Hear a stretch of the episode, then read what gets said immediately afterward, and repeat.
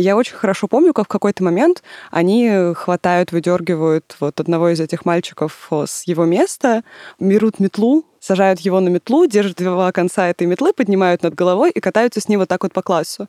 И он кричит, ругается, что ему страшно, ему больно, он находится высоко, и большая часть класса сидит и пытается заниматься своими делами. И меня вот эта картина очень сильно шокировала, потому что мне казалось настолько абсурдным происходящее, и при этом настолько неожиданно спокойной реакция моих одногруппников, что я не очень знала, как мне реагировать, потому что люди делают вид, что ничего не происходит.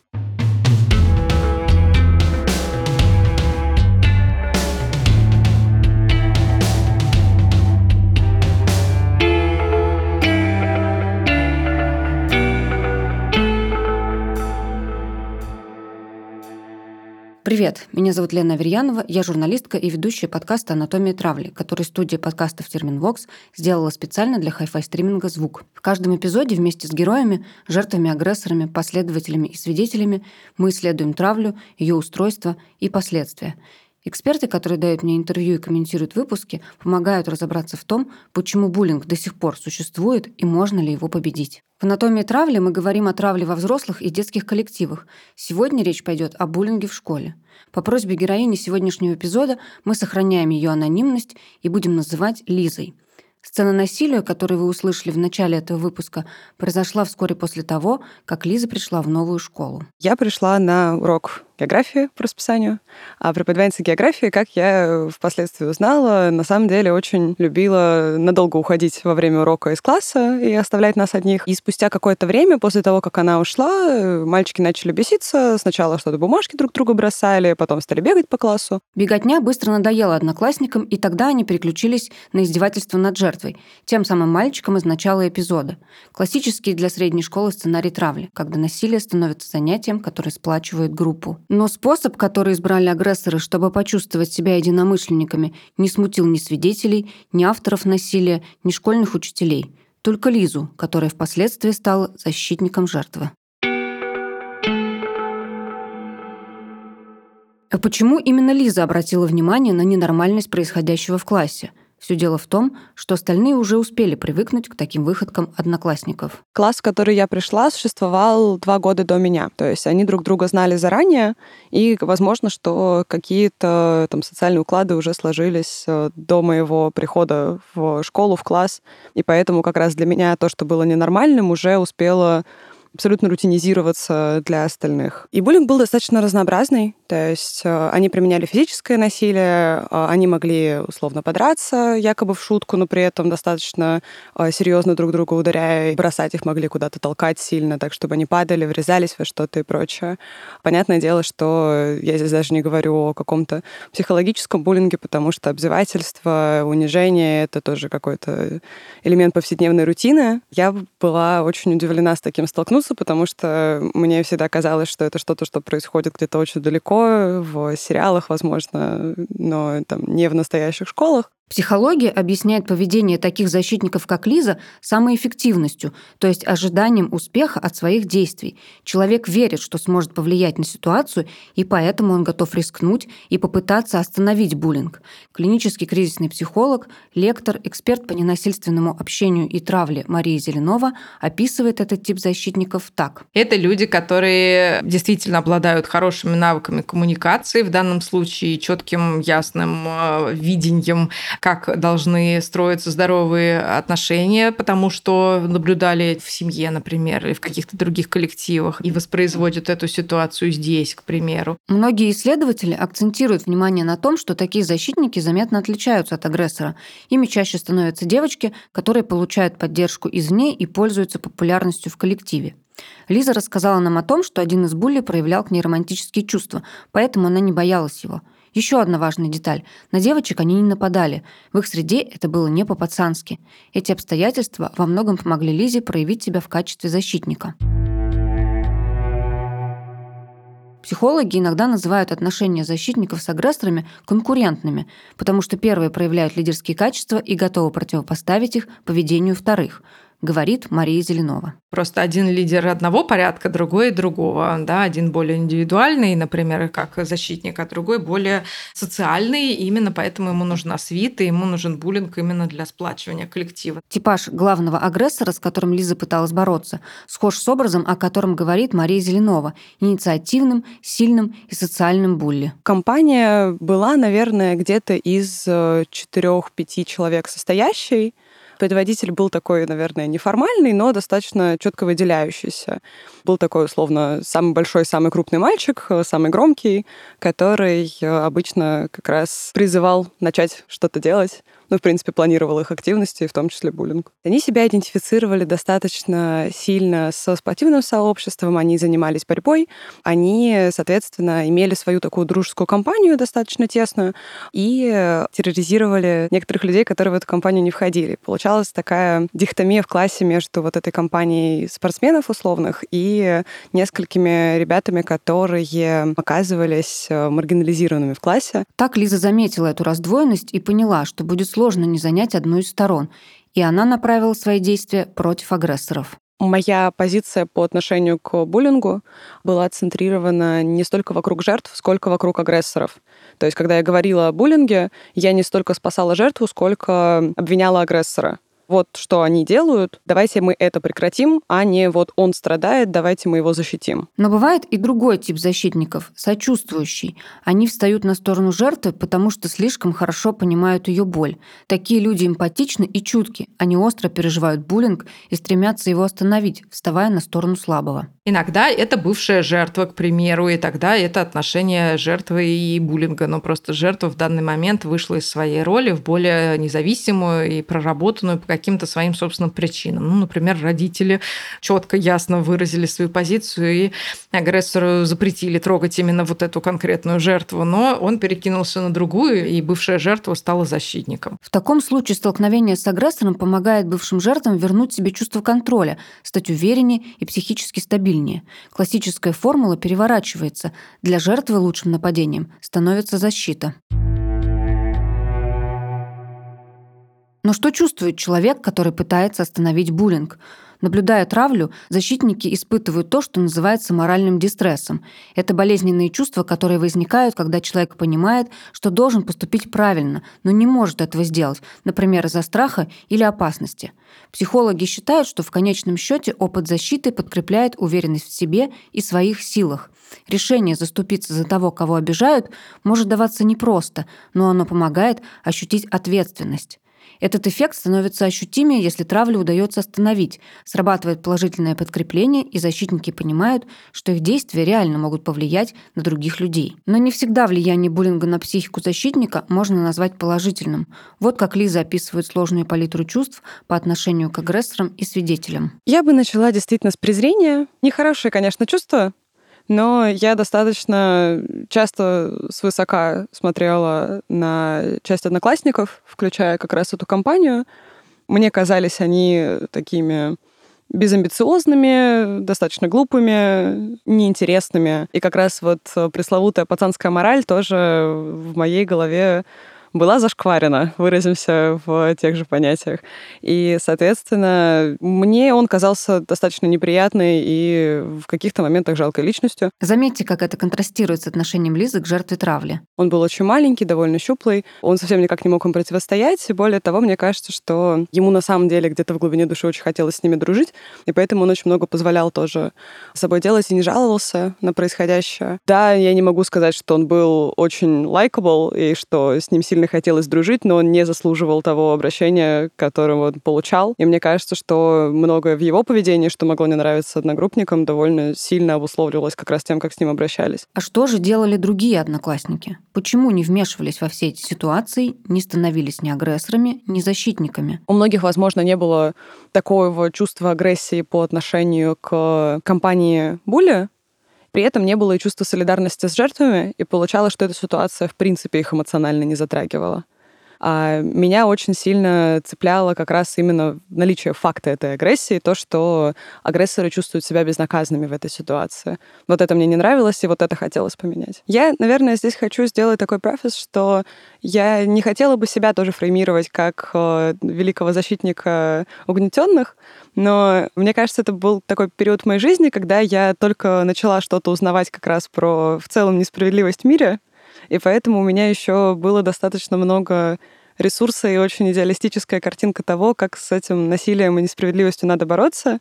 Но там я просто столкнулась скорее с э, неоднородностью представления о том, насколько люди, сталкивающиеся с насилием, его заслуживали. Потому что, как я понимаю, многие из моих одноклассников в целом полагали, что эти ребята справедливо получали, скажем так. Исследователи буллинга говорят о том, что защитники склонны к эмпатическому гневу. Это сочетание тех самых чувств несправедливости и злости, которые описывает Лиза. В отличие от пассивных наблюдателей, защитники не только сочувствуют жертве, но и злятся на агрессора, стремятся наказать инициатора буллинга.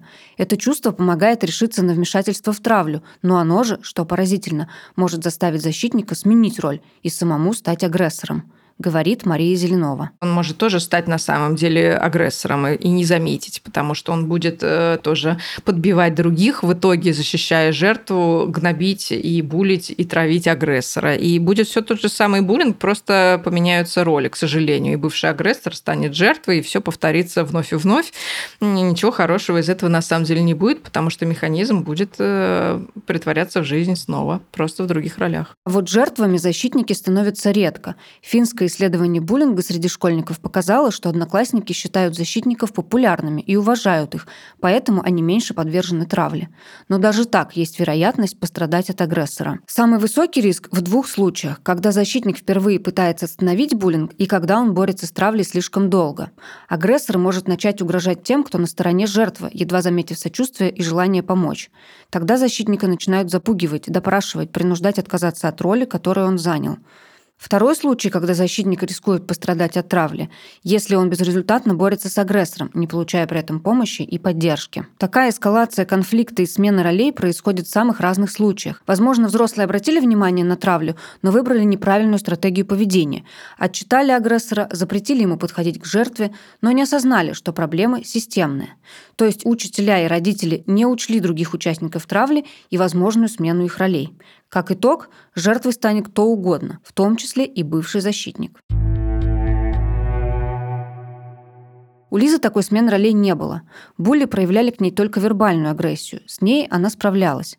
Но потом произошел инцидент, в результате которого от насилия пострадала сама Лиза. Случайно. В какой-то момент один из ребят в компании хулиганов принес школу шокер, и он его в течение учебного дня неоднократно пытался применить э, к другим ребятам. Он условно подходил к ним, ударял этим шокером, они вздрагивали, там кто-то ругался, кто-то не ругался. Один мальчик, который вот, тоже часто подвергался издевательствам, старался его игнорировать. Но я достаточно хорошо помню как раз, как он трясся, когда к нему этот шокер прилагался. Если верить э, самому этому парню, то он считал, что шокер выключен, и он там просто разыгрывает ребят. Но он, в общем, ударил шокером меня в том числе. Ну, и я пошла как бы уже к директору, там, с полицией разбираться, с родителями и прочее. Но это тоже, наверное, некоторый максимум того, как какой-то из этих кейсов э, разбирался на уровне школы. Исход этой истории показательный. Он доказывает, что агрессора можно остановить, если в ситуацию вовлечены значимые взрослые и институции, ответственные за профилактику и устранение насилия в образовательных учреждениях. Но происходит это, к сожалению, крайне редко. Ведь до этого прецедента были и другие случаи буллинга, на которые никто из учителей не обращал внимания. Если бы взрослые включились раньше, то, возможно, буллинг бы не эскалировал с обзывательств до насилия с применением электрошокера. Хотя, конечно, мы не умаляем значимость травм, которые можно получить в результате вербальной травли. Учителя просто не воспринимали происходящее как что-либо серьезное, я неоднократно говорила о издевательствах и неподобающем поведении со стороны одноклассников э, учителям, причем учителям разным, нашей классной руководительнице, э, учителям-предметникам, завучу, и это никогда не встречало какой-то понимающей активной реакции. Обычно это фреймировалось как э, игры, для мальчишек. Они мальчики, они маленькие, им весело, они играются, и вообще они все друзья. Считается, что высокие требования учителя к ученикам – это норма школьной жизни. Участие в олимпиадах, хорошие оценки, прилежное поведение – всего этого от детей ждет и система, и работающие в ней люди – Почему тогда взамен они не могут рассчитывать на безопасность в собственном классе? Ведь она, как показывают исследования, влияет на все аспекты школьной жизни. От тех самых академических успехов, которых все так ждут от детей, до ощущения себя частью группы со здоровыми связями и коммуникацией. Ну, я, в принципе, наверное, хотела, чтобы учителя больше обращали на нас внимание, потому что неприятные кейсы могли заключаться, ну, не только в буллинге, но, например, в таком бытовом харасменте со стороны мальчиков по отношению к девочкам, что тоже было категорически неприятно, они позволяли себе очень обширно распускать руки. То есть э, вот физического насилия они к девочкам никогда не применяли. А сексуальные приставания однозначно. То есть они могли легко себе позволить, например, по ягодицам шлепнуть девочку просто потому, что посчитали нужным. Или там условно тоже поднимать девочек на руки, убегать куда-то подбрасывать и так далее. Безразличие и толерантность к насилию в коллективе – это то горючее, которое разжигает костер буллинга. Терпимость дестабилизирует, усиливает ощущение беспомощности у всех участников процесса, даже у тех, кто когда-то обладал порывом все исправить, не говоря о жертвах. Профилактировать травлю там, где она становится фоном, частью общей картины жизни, очень сложно. Там, где насилие вплетено в повседневность, противостоять ему становится очень трудно. Неважно, идет ли речь о детях или о взрослых. Тут, э, может, стыдно говорить, но за продолжительный период времени это несколько рутинизируется. Не в том даже смысле, что становится чем-то нормальным, что люди испытывают на себе насилие, сколько то, что вот это чувство вопиющей несправедливости и какое-то высокоэмоциональное раздражение, оно уходит, и возникает скорее очень э, бытовое раздражение, которое проносишь с собой уже через э, повседневность. В том смысле, что это превращается не столько в какие-то отдельные вопиющие кейсы, сколько вот в такую тянущуюся, раздражающую рутину, с которой очень сложно что-то поделать. Вначале мне казалось, что этому можно более деятельно противостоять, и у меня все-таки была вера в возможности преподавателей. А здесь получается, что никакого инструмента воздействия на эту ситуацию не было. Все равно приходилось как-то смиряться и настраивать себя тоже эмоционально на то, что это происходит, это, скорее всего, будет продолжать происходить, потому что в противном случае никакого эмоционального ресурса не хватит на то, чтобы с этим взаимодействовать.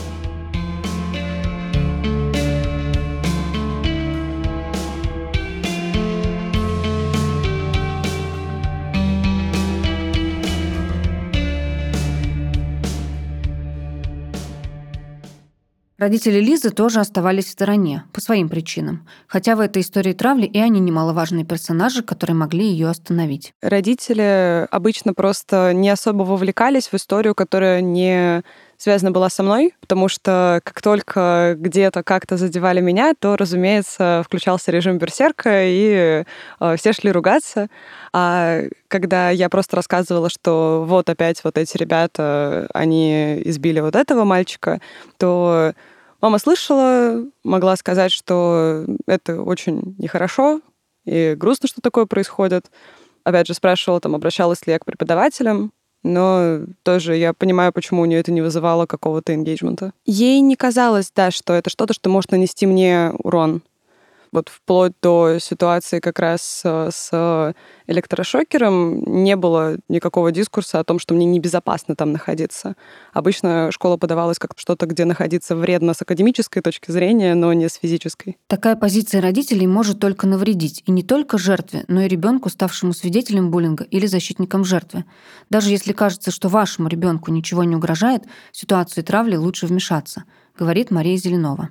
По статистике именно дети-наблюдатели очень часто обращаются э, за помощью и говорят родителям о том, что что-то происходит э, ужасное в группе, в классе, например, и родители этот факт игнорируют. Очень часто родители говорят, ну не с тобой же, поэтому главное не лезь, главное сиди тихо, главное делай вид, что тебя это не касается, они там сами разберутся.